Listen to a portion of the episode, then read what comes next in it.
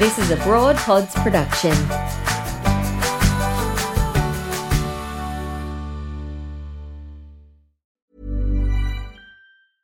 Ready to pop the question? The jewelers at BlueNile.com have got sparkle down to a science with beautiful lab grown diamonds worthy of your most brilliant moments. Their lab grown diamonds are independently graded and guaranteed identical to natural diamonds, and they're ready to ship to your door. Go to BlueNile.com and use promo code LISTEN to get $50 off your purchase of $500 or more. That's code LISTEN at BlueNile.com for $50 off. BlueNile.com code LISTEN. Burrow is a furniture company known for timeless design and thoughtful construction and free shipping, and that extends to their outdoor collection.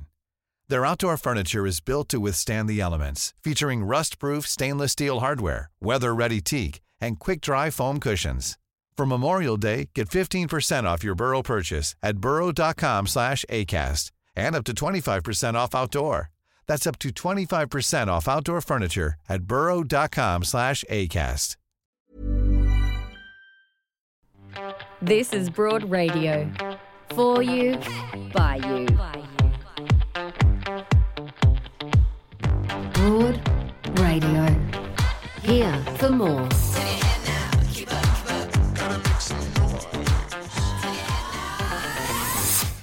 Hello and welcome to Broad Radio. I'm Joe Stanley and I'm thrilled to welcome my co host today, Angela Pippos. Hi there, Ange. Hi, Joe.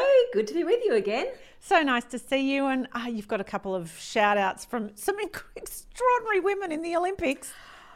Well, if you're struggling for some inspiration, listen to this. I love this so much. There are a couple of women competing at the Olympics who are in their mid 40s, mid to late 40s, actually. Shout out to Oksana Chusovitina, a 46 year old gymnast representing Uzbekistan. This is her eighth Olympics. She won gold in Barcelona in 1992. and she only just missed out on the finals. Oh so she was right up there with the best of them. And good on her. I mean, I know there's a lot of spring in that mat, but you still need you need to have the skill and she's got it love her story. And also we have a table tennis player from victoria Jian Fang Lay 48 years old. And this is her sixth olympics. And she's through to the third round. She's still in it. I mean i love these stories so much. This is I what i need it. to hear Oh, I agree. And it's amusing to both of us because we have tired knees and I can't do a somersault. So, how Oksana manages to spring across that flippy mat, I do not know how she I'm manages telling you, that. There is a lot of spring in that mat. As a sports journalist, I covered a little bit of gymnastics over the over the years, and when I did the stories, I remember getting on that mat, just saying, "How much spring is there on this mat?" And it's it's great. You would love it. It's fun. Yeah, nah, but there's no way I'm doing a backward, forward, whatever, flippity floppity that they do. There's no chance. I can't even do a cartwheel. I'm so impressed with them. And I know that the table tennis, it's not like when we go down to our friend's holiday house and do a bit of ping pong in, in the garage. It's hardcore. So, yeah, I mean, it's great. These are great stories. There's lots of good stories at the Olympics, but you know, women and men competing well into their 40s, uh, we love that. Yeah, absolutely. We'll have more Olympics talk a little later on in the show. Also, in the show today, the hilarious Geraldine Hickey is joining us later on in the show. We have writer, researcher, and Yorta Yorta woman Dr. Summer May Finlay is joining us to tell us how we can be great allies to Aboriginal people in Australia. And in just a moment, we are crossing to New Jersey, no less, just outside of New York. We're going to meet New York physician and musician Dr. Sadell Ross, who brings music to her palliative care. It's such a beautiful story. And just a little bit of housekeeping up the top. If you are watching on YouTube, it would be awesome if you liked and subscribed us. If you're watching on Facebook, it'd be great if you liked and followed us. I know that all sounds a bit needy, but at this early stage of our development, it's so important. If you are watching live today, do join the conversation. We love it when you share your conversations and uh, if you make comments along the way. It really is awesome to know what's going on in your lives and your minds. You can always catch up with any episodes on our podcast, which is called Broad Radio on the Go, wherever you listen to your podcast. You can catch that. And we love it when you join our One Question More to Say poll. Uh, this week, we're asking actually, and I'm interested in this in the response. You know, the Olympics has had a bit of a troubled start. And what are your vibes? Are you into it? Are you have you always been a massive fan, or do you go all the way down to never interested? Certainly not now. Has it kind of lost the gloss for you? I feel like. I actually was speaking with a, a friend down the street earlier this week. He, he was like, not interested, don't even think it should have gone ahead. Yes, you're going to get that full range of opinions to this topic. I mean, I've always been into it, obviously. Um, I do think we overstate the um, it's a great distraction from life argument because I find myself watching the Olympics, but you know, the lockdown and pandemic is not too far away from my mind as well. Mm. It's really hard to turn off with everything going on in the world at the moment, but um, there's been a, a lot of reason to celebrate watching. Yes, uh, I will say yesterday I was trying to watch the Olympics and my daughter in remote learning had a maths test and it was very inconvenient. I've got to say, yes. you can't do both, unfortunately. Um, if you do enter this poll at broadradio.com.au, you go in the running to win a beautiful Love Your Hands pack with thanks to Saba Organics, one of the world's only 100% certified organic products. So do get along and do that. Um, so we are going to be speaking a lot about uh, the Olympics a little later on. But first, and I want to acknowledge as we're about to introduce our first guest, um, it's a bit of a funny old world. We're all joining remotely. The rest of the world, or even just suburbs along, you and I are only one, one maybe far ten minute bike ride away from each other. but here we are joining remotely. But I've loved that about the Olympics that I'm seeing the rest of the world for the first time in over a year. Yes, I feel as though I know every blade of grass in my five kilometre zone. So it is yes. really nice to get out, isn't it, and to see the rest of the world. I've been watching Joanna Lumley gallivanting around the world with her documentaries and, and Rick Stein food shows just to get some different imagery, you know, mm. to get out of this 5K zone. So, yeah, I know what you're saying. It's um thank God we do have the connection through technology. Yes. So um, this is very exciting to us because uh, we're doing this live and it's a little bit hairy, but we're going to do it anyway because I reckon the connection is going to get us there. Um, we're crossing to a woman who I actually discovered on LinkedIn. Again, I just, hmm. I just love the world that we can just reach out to each other and say hello, and people say hello back, and now we're talking. It's just lovely. Um, and then I listened to her podcast, and uh, hmm. we've been chatting on Zoom, and she's joining us now all the way from New Jersey. She is a physician and a musician. And she brings both of them together in a beautiful service, I'm going to say. Dr. Sidel Ross, good morning or evening to you. yes, it's evening now in my neck of the woods. And good evening to you, Joe, and good evening, Ange. Pleasure to be with you. Sidel, I just love what you do. You uh, caught my eye because you work in uh, a hospice, which in Australia is called palliative care, and you work with people who are at the end of their lives. And as a part of being a doctor for those people, you sing to them bedside. Can you explain yes, how this came about? So, a little bit of a, of a background to this. When I was six years old, I remember telling my mother I was going to become was going to be a doctor and a singer. And I would do both. I would take care of my patients and I would, you know, by singing to them, along with, you know, the more kind of conventional and traditional ways that we take care of patients. But singing was going to be a big part of it. Um, you know, over the years, unfortunately, that kind of the singing got pushed to the side and all of the the studies and the medical studies and the sciences and all of that that really took up a lot of my time, and that's what I focused on. But truthfully, once I became a physician and I started practicing medicine, I was so unhappy. There was something that was just not there, something huge that was missing. And I was forced to just take a step back and kind of reevaluate what has always, the things that have always brought a sense of purpose and meaning to my life. And every time I thought about it, I would just come back to singing and music. And so one day I, I had this, this epiphany. I thought, what if, what if I just one day sang at the bedside for someone? Let's see how that goes. And that's really how it started. To tell you the truth, I you know, when you're when you walk in a path along the path that you're meant to walk, it's funny how things kind of line up. Mm. And it just so happened that the, the, day that I made that decision, one of my patients, the, the I was asked to see a patient who was a professional jazz musician, and he was dying from cancer. And so, of course, music had been a huge part of his life. It had been what, that's how he identified. That was his identity, a musician. And so I thought, this is the perfect opportunity. This is the, the time to start. And I just kind of jumped right in.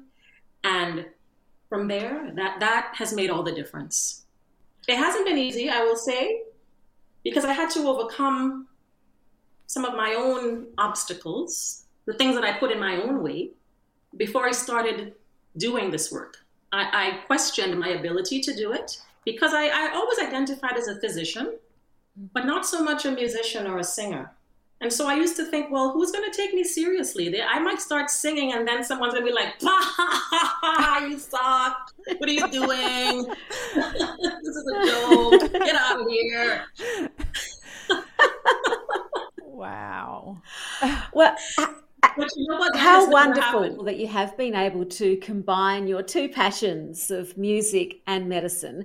I want to hear more about the response you get when you're having these bedside singing sessions, the response from the patients, but also the, their loved ones as well. Tell us about, um, perhaps share some of those experiences. Absolutely. So, the one, there are quite a few kind of precious moments there was one veteran who was very angry. He came in with um, really end stage prostate cancer, and he was angry at everybody because everybody, he blamed everybody for what he had been experiencing. He could no longer walk, he was paralyzed because the cancer had compromised his, his spinal cord. And so, but we learned, my, you know, my teammates and I learned that he also loved music. And so I thought, you know what, maybe let me just try. I'll give it a, a go. I'll give it a, a shot. I'm going to go in there and see if I can sing something for this gentleman to see if that might help to break the ice. so I go in there. I say, Mr. X, I'm Dr. Ross. I heard that you love music. And would it be okay if I were to sing something for you? He's like, Yeah, whatever. All right. Yeah, you know, go ahead. And I start singing. And I see him close his eyes. Tears start streaming down his eyes. And he says, at the end of it, he looks at me and he goes, What the bleepity bleep are you doing in this bleeping hospital? You're wasting your time here. You need to be on a stage somewhere. you need to be on Broadway. Get out of here. Stop this. Stop it. and um, and from that moment, you know, I, I, would I would go to his room on, almost on a daily basis, and we would and we sang, and that opened up doors of communication, and he was no longer angry at me, and um, and until the day that he died, we we would sing. Would sing. I would sing. Sometimes he would join in, and he looked forward to my visits. He would ask for me uh, to come in and sing at the bedside there was um, another occasion, a relative, she had just learned that her husband had um, stage four lung cancer. And we're in the room, I'm there with the, the primary doctors who are delivering this, you know, the difficult news. And they leave the room. I stay behind. And I learned that they're very, they're religious and, um, and music too was a very part, a big part of their lives in being steeped in the Christian tradition.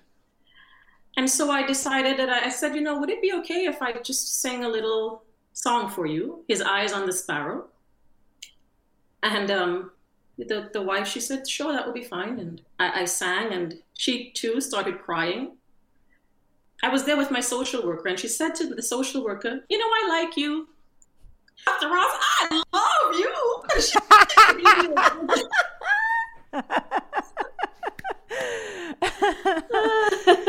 Sit down. Biggest hug.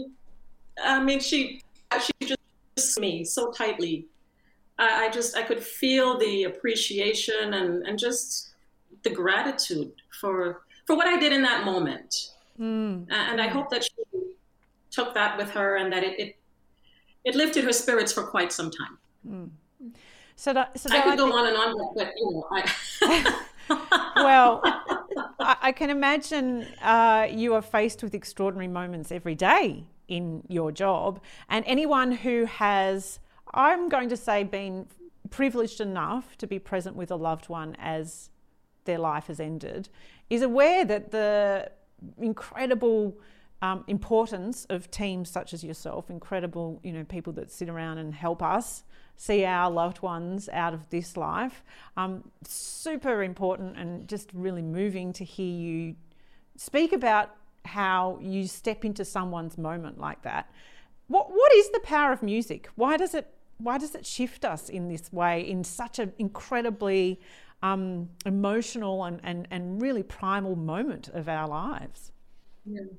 It's um that's a great question, and there's a lot of research now going on that seeks to answer just that question. Why why does music make us feel the way that we do?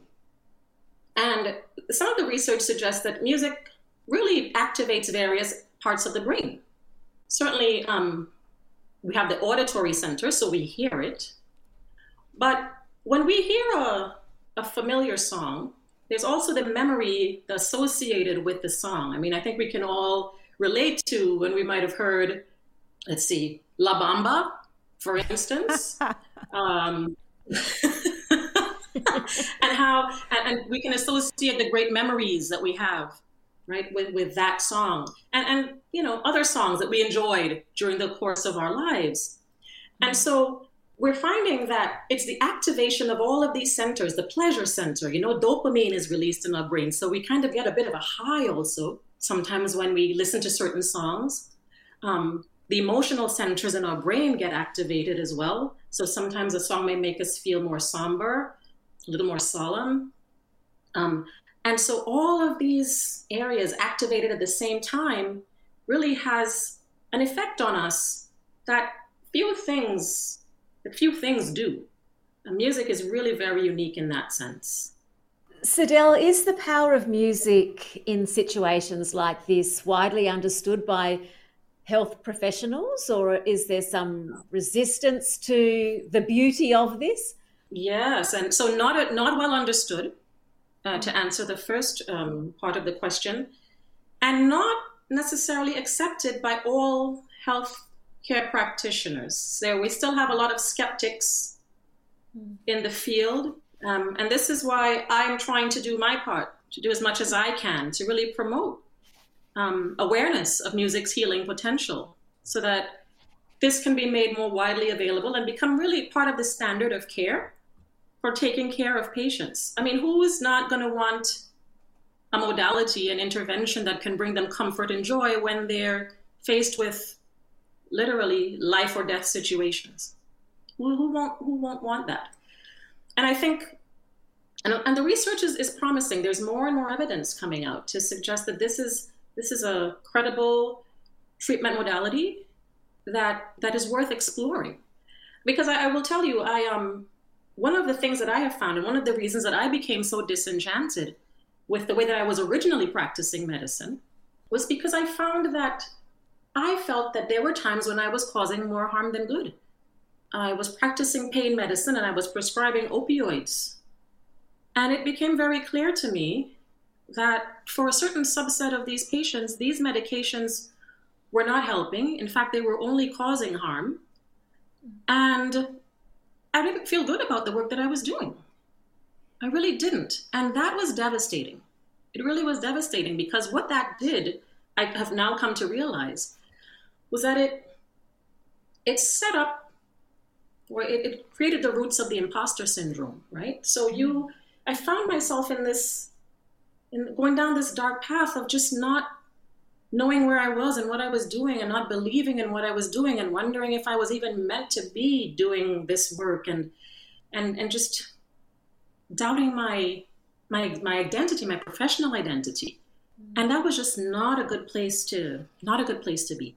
And so once I took this step back and I reassessed and took a look at my life and realized that this is what I need to do, I decided that this is what I'm just, I'm going to just do it. And, and whoever wants to come along with me, they're welcome to come along. And we hope that along the journey, we'll bring more people with us. And, and you know, we can really create a movement to, to revolutionize healthcare. That, that's, that's what I hope for. It is really extraordinary what you're doing. Uh, we've got a comment on Facebook from Linda who says, the smallest things often make the biggest difference. at such an important part of someone's life. So, thank you for your gift. Uh, we're going to ask you to sing in just a moment, but I just in reference to that, for those of us who, and I think we all must go through this at some point where we're saying goodbye to someone that we love. And it's for us a very strange experience. For you, it's daily that you're in that world. What sorts of things can we do in those moments when we're saying goodbye to the people that we love that would assist them on their journey? Yeah, so I always encourage loved ones to just sit at the bedside, hold the hand of, of their loved one, speak, speak to them, speak in calm, in a calm, soothing voice. There is some belief that, that hearing is the last sense to go, to leave a person in their last hours of life. So we encourage loved ones to speak, express their love, to reassure their loved one that it's okay for them to go. Um, certainly, having some soothing music, of course, I will advocate for that.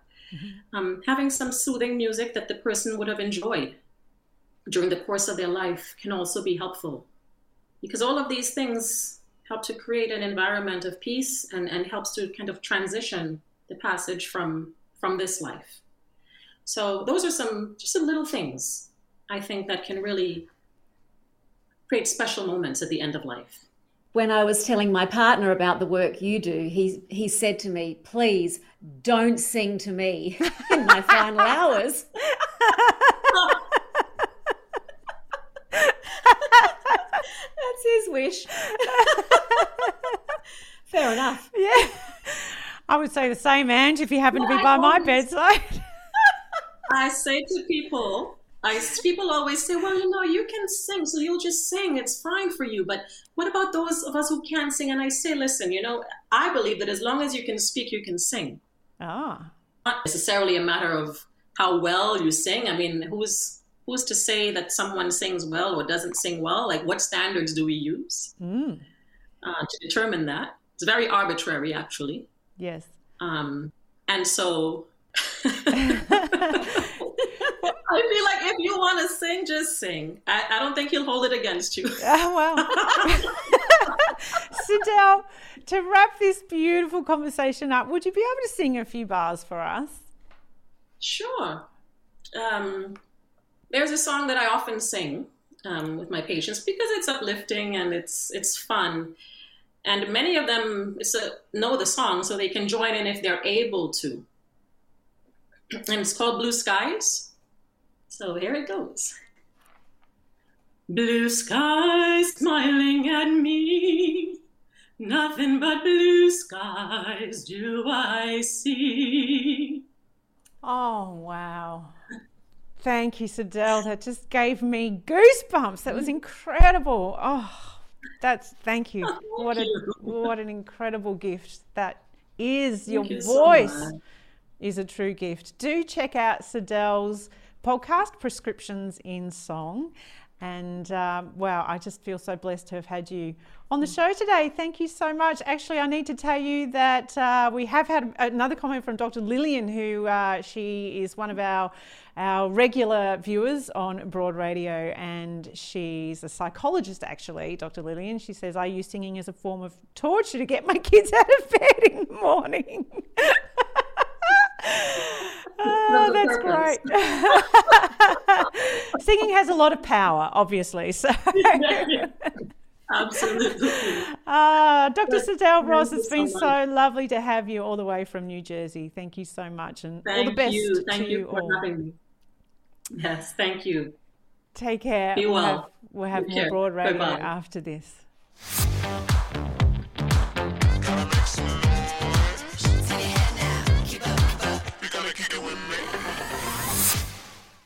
Ange, that was incredible, wasn't it?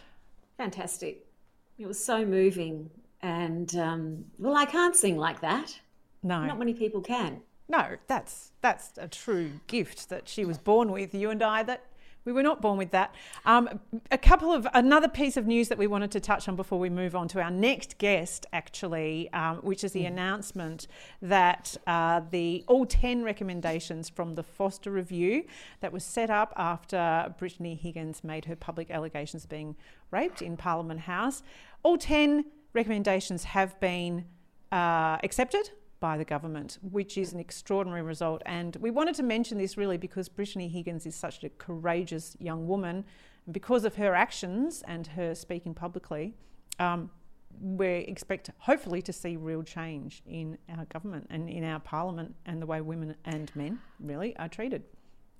All power to Brittany Higgins. We've said this before, but uh, incredibly brave, courageous and she she now has an enduring legacy. You know, the place needs to be fixed up, and mm. her bravery is going to go some way to changing the culture, not just in federal parliament, but hopefully, you know, more broadly in Australian society. So um, that was, yeah, that was good to see. Let's yeah. hope the rest of the story, the, the, the truth comes out as well yes, this should not be the end of the investigation mm. into what went on there. Absolutely not. So, yeah, we just wanted to call that out and say um, thank you again to Brittany Higgins for incredible courage that she has shown. Millions of people have lost weight with personalized plans from Noom, like Evan, who can't stand salads and still lost 50 pounds. Salads, generally, for most people, are the easy button, right? For me, that wasn't an option. I never really was a salad guy. That's just not who I am. But Noom worked for me. Get your personalized plan today at Noom.com. Real Noom user compensated to provide their story. In four weeks, the typical Noom user can expect to lose one to two pounds per week. Individual results may vary. Millions of people have lost weight with personalized plans from Noom, like Evan, who can't stand salads and still lost 50 pounds. Salads, generally, for most people, are the easy button, right? For me, that wasn't an option. I never really was a salad guy. That's just not who I am. But Noom worked for me. Get your personalized plan today at Noom.com. Real Noom user compensated to provide their story. In four weeks, the typical Noom user can expect to lose one to two pounds per week. Individual results may vary.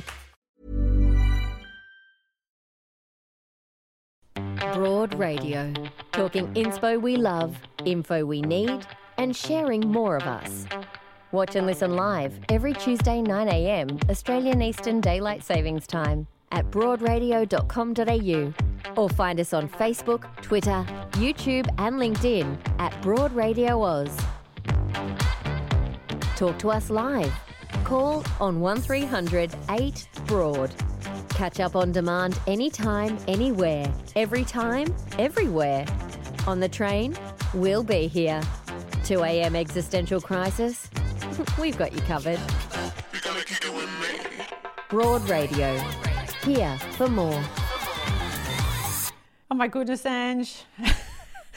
These things happen when you're doing anything live, and you got to roll with it, right? So let's uh, let's forget that I. That's what we that's that's what we like about it. It can it can go pear shaped at any moment. That's what makes this whole thing exhilarating. It's true, and you know, every now and then people go, "Oh, what? You're live? What if this happens? What if that happens?" I'm like, "Oh, who cares?" Like seriously, who cares? we're not we're not trying to pretend to be the project. I wouldn't wouldn't dream of it because they're doing their thing. We're doing our thing here on Broad Radio. So, anyway, let's move on.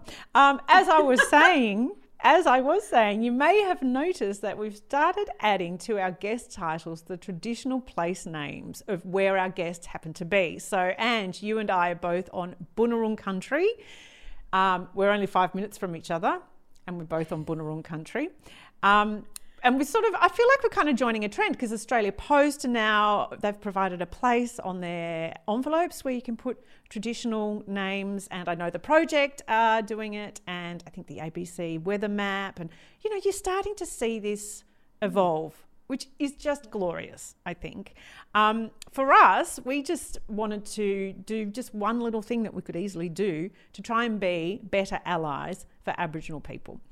Um, and I think to learn how to be good allies, it's probably best, though, that we speak to an Aboriginal person who could tell us exactly how best to do that. So we're really pleased to welcome Dr. Summer May Finlay, researcher and proud Yorta Yorta woman. Good morning, Summer. Good morning, and I'm on Dharawal country of the Wadi Wadi people here in Wollongong. So I'm in the Greater Sydney lockdown catchment, um, but it was great to hear that where you're from as well.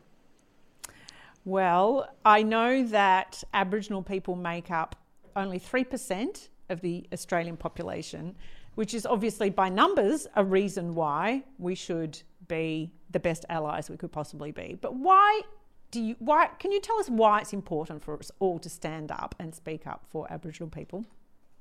Yeah.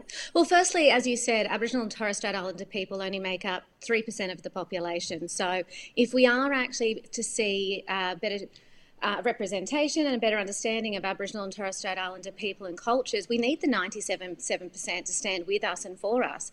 And quite frankly, we know that across uh, this country, there are lots and lots of allies, but we really need to be seeing them stand up at all times, not just say during NAIDOC week or Reconciliation week, because there are lots of issues that our mob face and also, there's lots that we can contribute. So, we really need to be making sure that um, our allies stand with us so that we can see substantive change. And that way, Australia can actually be a, be a better nation for everybody. Summer, in one of your articles that I read, you say that non Indigenous people often fall into one of three categories. There are yes. tokenistic, allies or accomplices when it comes to engaging with Aboriginal and uh, Torres Strait Islander issues. Um, can you give us a snapshot of each of those three categories? Yeah. Actually, I wrote this article in a little bit of a I guess, a rage around um, particularly tokenistic people in the lead up to Reconciliation Week.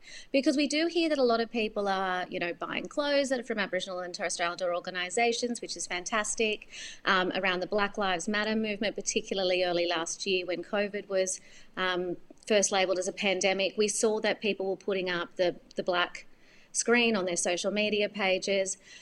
But these are people that I've never ever seen do anything substantive or ever actually make any comments. And so these are the people who felt like they, it felt like they needed to be seen to be doing the right thing, but didn't necessarily do the right thing in terms of Aboriginal and Torres Strait Islander affairs 365 days a year, um, which is what our allies tend to do. They tend to be um, people who are often engaging in our space, really actually demonstrating that they stand with us, they educate themselves, because again, as 3% of the population, if we educated every non Aboriginal person in this country, we would literally do nothing else. I wouldn't sleep, I wouldn't eat, I wouldn't go to the toilet, mm-hmm. because that's how much time it would take. Um, but our accomplices go to a whole nother level. They actually stand with us at all times, even when things get tough, um, even when they're copping backlash from their friends and family. I know when I was teaching um, my students at the University of Wollongong, when they were talking about Black Lives Matters, um, they would often say to me, I don't know how to challenge some of my family's negative views or my friends' negative views. They wanted to be able to, but they didn't have the language. And our accomplices are people that are more experienced at this. They will actually take these issues on and they will, really will put their, themselves on the line. I mean, as Aboriginal and Torres Strait Islander people, we do not have an option but to do this. This is our lives. I'm a soon to be mother. This is my, my future child's life that we're talking about. And our allies, they're there, but sometimes they dip out because they need a break. But our accomplices are the ones that stand with us because they know we never get a break. Mm. Do you think there are times when people want to step in to being allies or accomplices, but fear getting it wrong, and so yeah. they don't do anything at all? And is it better to just have a go in the just just to have a go and risk getting it wrong rather than do nothing? I think sometimes it depends on the situation. So I hear this a lot. Um, um, a lot of the work that I do at the University of Wollongong is actually talking to other lecturers and um, subject and course coordinators about how to incorporate content into the curriculum, and I regularly hear they're worried about getting it wrong. I think first and foremost, I really encourage people to take some baby steps, which is actually around self education and actually listening and reading and following. So you can get yourself in trouble if you go marching off down a path without Aboriginal and Torres Strait Islander people because it can be a space that gets tricky. Um, but again, talking to Aboriginal Torres Strait Islander people, but mostly listening is what I encourage. But I mean, no one ever gets it 100% right, let's be honest. And as an Aboriginal woman, I am only a single Aboriginal woman in this country, and we're going to have different views as well. So there will always be people that actually think things should be done differently. So sometimes there is no 100% right option. So, yes, in those instances, I would say you talk to your local mob and you make sure that you're doing what they want you to do, um, recognizing that there may be other people that disagree with that approach, but that's okay. Um, and I always say, you know, Tony Abbott, for example, doesn't represent all white men of a certain age. Um, so no Aboriginal person can represent all Aboriginal people. So um, we need to respect the diversity, but also I would say educate yourself and then just jump in. Hmm. What about at the beginning of the education process? Are our schools getting it right? And I'm thinking about primary school, really, where we need to um, learn more because I was at primary school many, many, many years ago, and it was a really sort of um, rubbish. Oh, it was uh, almost non-existent. It, well, it was it? almost non-existent, and it certainly didn't. It didn't cover, you know, the activism and all the other stuff. It was sort of like what happened when the, you know, the first fleet arrived, and that was about it. It didn't talk about what came before, and it didn't talk about what came afterwards as well. Um, what do you know? What's happening in our schools at that level? there is so much better education in our schools than when I was in primary school as well. I mean, I left my last year of primary school was 93, so I'm kind of showing my age. And I have to say, all I heard about was Captain Cook and how fantastic he was that he found this country, kind of like we were lost. Um, and so but I have to say, it's not the young ones that I worry about. Like, I hear some profound statements coming out of children and also teenagers. It's actually people probably of my age that are probably the problem, or the baby boomers who didn't have the education that the current school system has. Now, I'm not saying it's perfect, there are issues, but it's come a long way um, from when from when I first went. Um, and they are hearing about NAIDOC and Reconciliation Week. We do know that there are schools that maybe do it better than others. Um, and they tend to be, say, the more progressive schools, which is fantastic in areas where there's high Aboriginal populations. Um, so yeah, schools are doing a lot better. High schools probably need to lift their game a little bit, um, but primary schools are, are, are, pretty pretty good at getting on board with this stuff.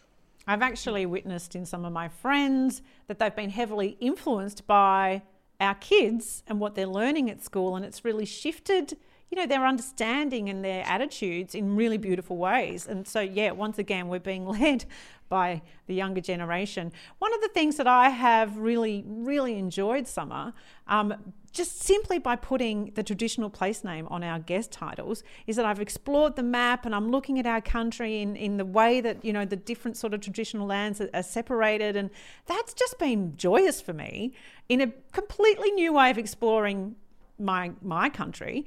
Um, what are some places we can go to to really enjoy and explore Aboriginal culture and history and stories? Because that's where it really comes alive. Yeah. So when you're thinking about that, I mean, you guys are in Melbourne. The Koori uh, Heritage Trust, when you're no longer in lockdown, is a great place. They have a lot of art as well as history. Um, also, you can go to places like if you're in New South Wales, uh, the Art Gallery of New South Wales has fantastic art, and our art often tells a story not just of our traditional cultures but also of our history.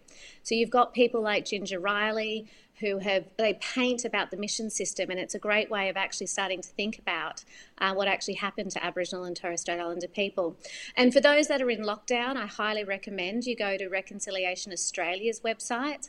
They have a lot of information there and and, and history. But it, actually, in its state and territory, there is a reconciliation um, organisation within each of those states and territories. So if you want some more local content, so Reconciliation New South Wales, for example, has a lot of information on there. And they also have, when you're talking about schools, they also have information and resources for people who um, are in primary school.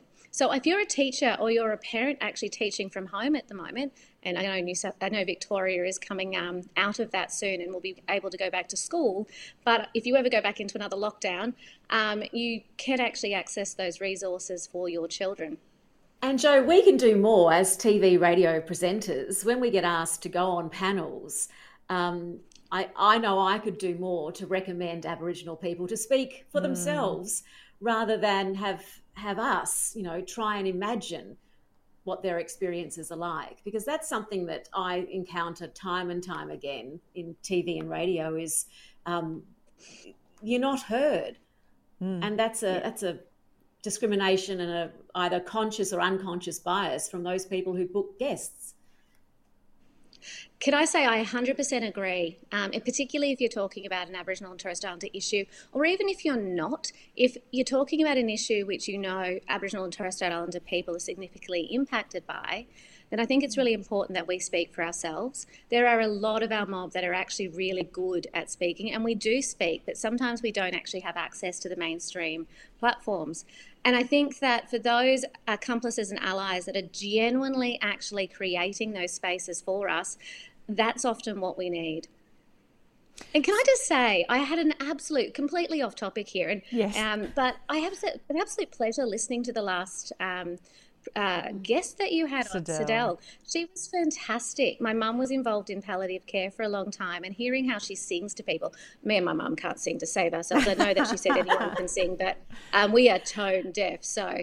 Um, but music is such a fantastic thing, and I have to say that um, I'm really pleased to see Aboriginal musicians really being in the forefront of music with uh, people like Briggs and um, Baker Boy uh, and Thelma Plum. So music is something mm. I think that's really important, and I also think that's a really good tool for reconciliation. So yeah, I, yeah. I, I totally so, She was fabulous. Oh, she was extraordinary, and and um, I'm I'm really.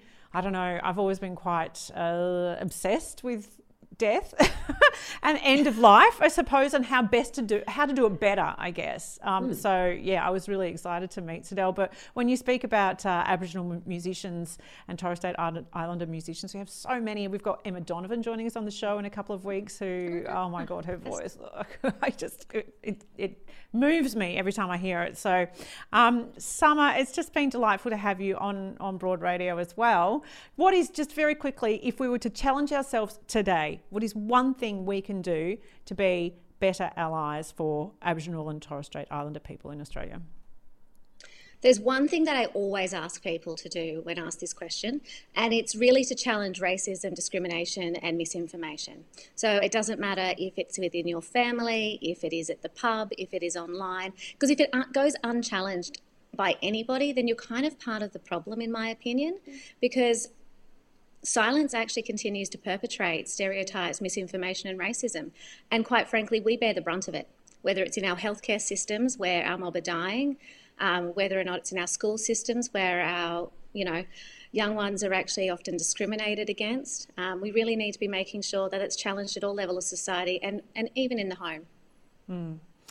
Thank you so much, Dr. Summer May Finlay. It's just been a delight to have you Thank you for having me. And I'm sorry I can't sing you a song at the end like the last guest. oh, look, you know, we could, all three of us who can't sing, just join in. Who knows? Safety in numbers. yeah. Well, thank you so much, thank Summer. You. you. take care. And all the best with the baby. Thank you. Coming soon. Oh, it's exciting. we'll have more Broad Radio after this.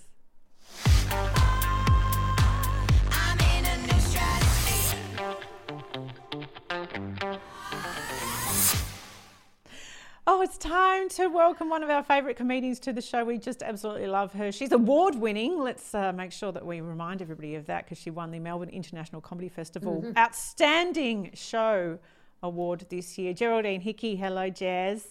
Ah, have we got your voice? Oh, don't tell me. Oh, no, oh. there I am. you freaked me out, lady. Sorry. Oh, my God. It's, um, Way, I've got this really um great mic that um is very easy to turn on and off, and I was very happily. Hang on, sorry, I'll I'll stop moving. There you are. There you are. You're looking gorgeous. Hey, are you going to sing for us? Blue skies. No, that's enough for me. that was great though, wasn't it? Oh, I'm so glad you, there was a guest on in between because I was like, oh my god, I can't go on yet. I'm crying. Anyway, it was beautiful. Yeah, so you bring joy to people, Jez, as a comedian. Maybe an our end of life will get you in to tell a few gags by the bedside. Imagine that. like, oh yeah, you were coming in and tell tell a few jokes. Oh, that would send them off quicker. That'd be all right, you know. well, there's always Die time. together at the same time. That's a good business idea. Is it? Listen, you guys, everybody in live entertainment, have been so resilient during lockdown, finding the most incredible ways to keep having us uh, enjoy your, your talent and your art. So maybe that's another way to get down, to get another revenue stream. How have you managed through lockdown there, Jez? Oh mate, it's um. Do you know what have I done? Do it, it, I've, I've I'm really into birds. Um, yeah. I do you know what? I just found it. I ju- during lockdown last year. I um because I'm down in in Venus Bay, which is in South Gippsland, so I just there's a lot of you know space, and I had um really fortunate to for a lot of lockdown we didn't have the 5k limit i think yeah we so had a chance to really go and explore and stuff. So um and i just um looked at a lot of birds. Um i just i would go out with my camera and kind of find a bird and just take photos and stuff. Um, and it was just kind of it gave it's like someone once described bird watching as it's bushwalking with a purpose and i'm so into that. Like the you know the idea of going for a walk is like you're going for a walk but if you're going for a walk to you know see if you can spot a particular kind of bird or see if you can find a bird that you've never seen before then it's a bit more oh i've got something to do with my day. Um so I think someone, um, uh, Sean Dooley, who's the uh, editor of BirdLife magazine, um, would come on the radio that I did on Triple R. We'd, he'd be a guest once a month. Um, so he kind of um, got me into loving birds a bit. But he started this thing where it's like in the 5K, when we first had the 5K lockdown, he said just see how many birds, different types of species of birds you can see in your 5K zone. Um, I was like, oh, that's a that's a cool challenge. Um, and then I think I got to 20 or 21 different types of birds, and he got that within his first half an hour. Um, so, and he, I said, "Was that pretty good?" He goes, "Yeah, keep going, mate." So I, you know, I did. So, and while I was doing it, just yeah, took heaps of photos and stuff of them, and would put them up on Instagram and all that kind of stuff. And then I ended up um, making a bird calendar. Um, and sold them, which was great because you know I lost so much work last year, and you know that was just this little bit of money, especially over the Christmas and New Year's time. So yeah, it was really so, helpful. so are you a good photographer to be putting it in a in a calendar, or are they are they comic shots of birds? Let me, or- let me. I've got one right in front of me. I'll show you. I'll get it. Oh my god, how embarrassing! It's so stuck on there. It's so much more stuck than I thought it was going to be. So there's Oh yeah, that's There's not a Carol. bad photo. Carol, you like that. Hey, did Oh yeah, give they all have names. I, like Carol is she's a team leader of the office um, social planning committee. Disappointed in herself for making out with Trevor at the end of financial year party. Already has a venue booked for the Christmas party. That's, that's Carol. It's a bird calendar with stereotypes. I love it. Yeah, that's there's Bridget. Oh, Bridget. Yeah, she's um. She oh, looks like this a- is Bridget looks like a hot mess. What's happening with Bridget there? Well, yeah, Bridget isn't convinced that 36 is too old to make the Olympic gymnastics team. Watches Nadia Comaneci at the 1976 Montreal Olympic Games when she's feeling down. That's you know topical. You know it is. So yeah, I've done. I, there's some Eastern curlews. Anyway, Oh, wow. whatever. I, I've done all right there. You know your stuff. I'm not a fan of birds. Ange, do you like birds? I hate them. Not like Yeah, I do like not like- birds. We've got love doves out the back, and I found in Really? lockdown the sort of part of the rhythm was just to watch the two love doves because they hang out in pairs, just to make sure they're okay every day. And once they were okay, I could get on with my day. Yeah. Oh, It's beautiful. What do you, are you? Do you have a fear of birds, Joe, or what's going on? What's wrong with them? Um, I it could. You can admit to your fears. Don't worry about it. If you're scared, you're scared. It, no, I just think they're gross with their picky. They've got such pecky beaks, and their claws are so, Oh. so. I don't know. They're very dinosaur-like, aren't they? Because that's what they've Well, come from, and and they just feel very alien. I don't like them. I like magpies because Oh. Ah! because they're a family and they talk. You know, they remember you. Magpies are amazing, right? But uh, And you but- like the the magpies. The well, I am yeah. a Collingwood supporter. Mm. Yes. Oh, so- of course. so, yeah, yeah. You know, But what about beautiful parrots, brightly coloured birds? Yeah, they're pretty, but geez, they make a noise and they seem like they turn. I feel like they would turn on you. That's the thing. I don't know. I just I don't trust mm. them. Don't trust birds. They're like teenagers. What's teenagers. your favourite? Ah. My oh gosh, there's so many. I, I love a bird of prey. Big fan of the raptors. Yeah, they're so cool. Like um, yesterday, uh, the other day I saw a um, black-shouldered kite. Um, and they're like they're they're not that big, but it's like this bird of prey where they just hover, and it's just amazing how can they just kind of stay in the air for ages and then just pounce down and get a rat or something that they were, you know, up above looking at. Um, also, yeah, I'm a big fan of parrots. Love um, uh, cockatoos, galahs, cockatoos, and stuff. They're so because yeah, they're like teenagers. I love them, like especially like they're screeching and stuff as well. Like, and they all hang out in gangs and kind of just go, "What's going on here?" And they come and peck at, you know. They're so in- inquisitive as well, you know. They see something shiny, like, yeah, I want to get. What's that? Oh, I'll eat it and toss it, toss it down and stuff. It's like they're just really cool. And kookaburras, Joe. You've got to love a kookaburra. Yeah, they're Oh, pretty. mate. Look, I I can appreciate how pretty. I think they're very beautiful birds, but I I wouldn't choose if I had to save an animal. Would not be birds. If I They was can save saving, themselves, mate. That's how cool they are. but what's it? What do you think is? What's it like? You, you, the prettiest bird in your uh, eyes? I love a blue wren. Very pretty. Mm. Yeah, parrots, amazing. I mean, look, no, they're spectacular. But I, you know, I just, I think the way people are obsessed with birds just is a bit. Obsessed? What are you talking about? well, you when you go full bird watching and you made a calendar on it, and there's a magazine. for money, I mate. mean, Just for money. So what else in uh, lockdown? Ange and I have been talking about the things that have got us through. Um, what have you got? What else have you been doing there, Jess? Oh mate, do you know what I did last lockdown? I um, I, I, this the first couple, it was all about oh yeah, eat that comfort food, stay home, watch TV, do do whatever you want, just you know, lean into it, relax. Um, and I I think I put on about ten kilos, um, and then uh, I think it was like October last um yeah, October last year, my um my partner at her work, they were like doing the ten thousand step challenge. She goes, "Do you want to join our team to do ten thousand steps every day?" And I was like, "Yeah." Um, so I started doing that, and so I was going for these really long walks and going, "Oh, there has got to be a quicker way to do this." um, so I took up. Um, I thought I'm going to try running. Um, and I've never ever been a runner. I've never been able to run for more than a minute. Um, like try to do that couch to five k thing.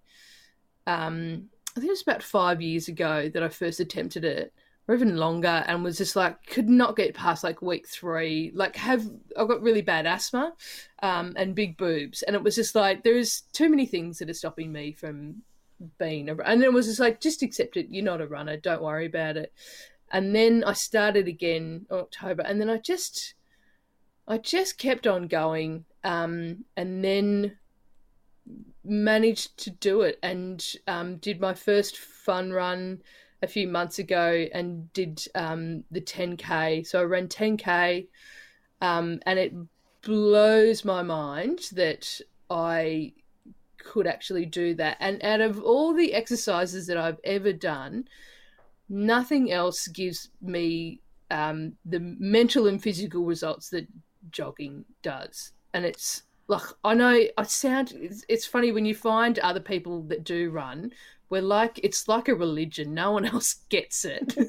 Um, and i know because because i've been the non-running person going oh it's not for me. And like i'd love to be able to do it and good on you and stuff but oh man it was just it's, it's such a game changer. Um, Mm, and I- so for me running it's it i think it's because it's so easy to motivate yourself to do because you don't like you i don't have to get to a gym. I just have to put on i have to put on a really good sports bra and some joggers and just and just go. And also like i don't when i go running like i don't i'm i allow myself permission to not run the whole time. It's just like if you know if i run for like 10 minutes and then stop and have a break and then keep running again that's totally okay because i'm out and doing something. Whereas you know quite often getting out and doing exercise if i couldn't do it all and i couldn't do it perfectly then i why would i even bother?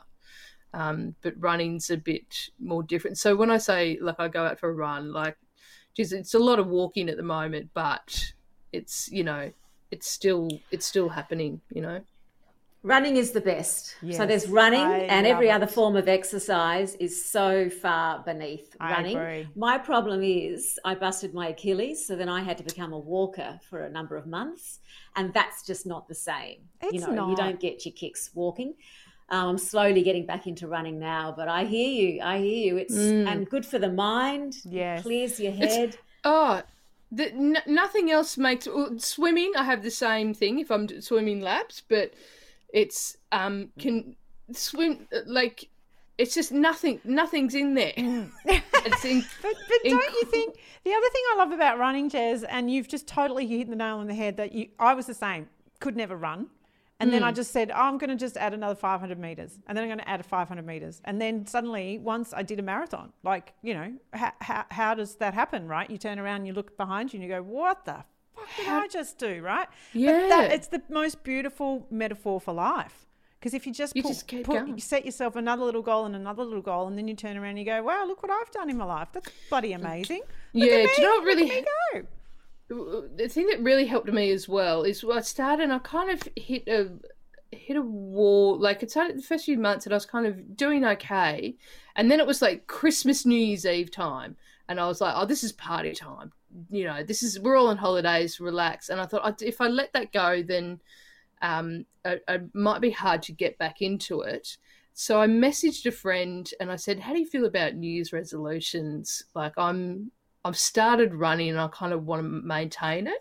Um, and so she was like, "Yeah, I'm into this." So we would every time we went for a run, um, we would, you know, have it on our, one of our trackers and have a screenshot of the map and take a selfie and send it to each other and go, "This is what I did today," um, and that would motivate, you know, the other one to go for a run themselves and then kind of send that in, send it. So we send it to each other, and then. Um, then we would when we could we'd meet up and go for a run together um and like at the start of the run i think we did the tan, we'd run around the botanical gardens and at the start like we'd do our warm-up walk and then i'd said to her like when we, there's no talking all right? There is absolutely no talking because i can't talk and run at the same time. And so it's just so we would just run. And also she's slightly quicker than me. So she would always end up you know a few meters in front which is like she was my rabbit. And so i would just keep on chasing after her. Um, and then, but and she said, "Oh, it's really great because I can hear your footsteps behind me, and that encourages me to keep on going." So, the first time we ran a whole five k without stopping was when we were together, and it was just one of the the coolest things. It was yeah, we're so proud of ourselves, and we did the fun run together. Um, and you know, so we're still kind of you know staying in, you know, messaging each other when we can go for runs and stuff. And I can't wait till we can do it uh, together again. It's just it's something about running with someone else that keeps you motivated to actually to to keep on going. I uh, think though, and um, um, you know, you're a walker now, and you're a, you go for run jogs, and I'm a bit of a plotter when I run, and I look at these elite athletes at the Olympics, and I'm like, wouldn't it be good if there was just an event for middle-aged women and and and 60 year old men and 22 year old fit you know nothings that are going out down along the beach. And it was just all of us doing well basically a fun run but real running. So that's the yeah. stop start. And it's the and the red in the face and you yes. know the and going to the pub afterwards. Yes. Going to the pub afterwards that's the beauty of it all. Like I love the I love the pub afterwards. I love um, not caring what I look like when I run. Like that was a big thing as well. It's just like, oh, what do I wear? And oh, if I wear like the right clo- too many right clothing, people think I'm taking this too seriously. And it's like, yes, doesn't matter what you wear. You just kind of you know go. And also, do you yeah. what do you listen to? Do you guys listen to anything when you? Yes, absolutely. Oh yeah, what yeah. is it? Music uh, or music? I don't know how people jog and listen to podcasts. What's keeping your steps going? Where's the heart rate that's being lifted when someone's droning on oh, like us? Imagine if someone was listening to us right now jogging. I don't think that they'd would be flying. Do you think? but that's just it. Like I've I've tried the music, but I just I've never been able to do that. You know, when people go, you got to listen to music because how do you know how fast your pace and stuff? And I was just like, I don't know how to. Music's different. I don't know. I've just never been able. Do you know what I've listened to is um, uh, either nothing at all, or um, I'll listen to um, audio books.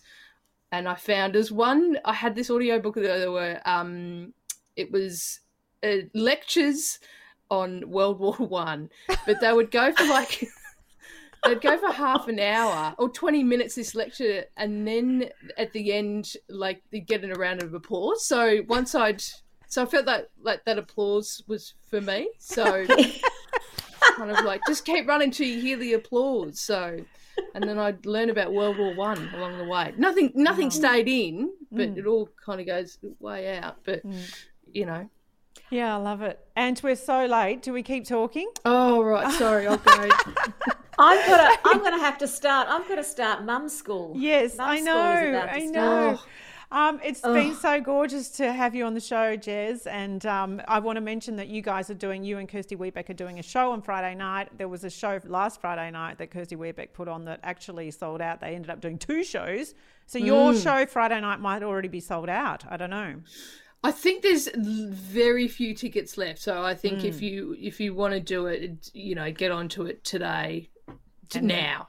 Yeah, do it now, now. Do it now. Yeah. Uh, just head along to try booking and find uh, Kirsty Webeck's Zoom Comedy Hour, and you'll be able to see Geraldine and a various bunch of other amazing comics, and uh, maybe yeah. there'll be a second show. So thanks so much, Jez, and I'm glad that uh, you're getting through lockdown and there's a bit of bit of light at the end of the tunnel. Hopefully, we'll be able to see you live on a stage soon. We're doing okay, mates. Well done. Yeah, thank you so much. And Bye. it's been gorgeous to see you. It's this is good. real, real time. We're actually off heading, uh, doing some remote learning now. We are. We're only five minutes late too, which is yeah. um, not too bad. Yeah, that's okay. Oh, we've got so much else we were going to talk about. Save it to next time. Yes, yes, we were going to talk about. I mean, my God, gymnasts and their bum tape, which we I, it's a totally new thing for me now that the German team, the German gymnasts, are wearing unitards. I've discovered that those who don't wear unitards have to stick their leotards on. Yes, this, that. I only learned this today as well. I mean, if that doesn't tell you that it's wrong, I don't know what will. And it always. But the good thing about that, all I will say is the great thing about sport in 2021 is that women athletes have found their voice and they are pushing for changes across the board, whether it's pay, conditions, uniform, sexism, the whole lot. They are now saying we can do this differently, um, and that's a good thing. Yes. It's a ripper thing, yes. Celebrating ripper. that. Let's celebrate that. And enjoy remote learning day. All the best to beautiful Frances. I better go off and check that my daughter is actually even logged on. Who knows? The other day she slept in and I forgot Did she had to get up. So have a good okay. day too, Joe. You too, darling. Take care. Bye. We'll be back with Broad Radio next Tuesday. Yay!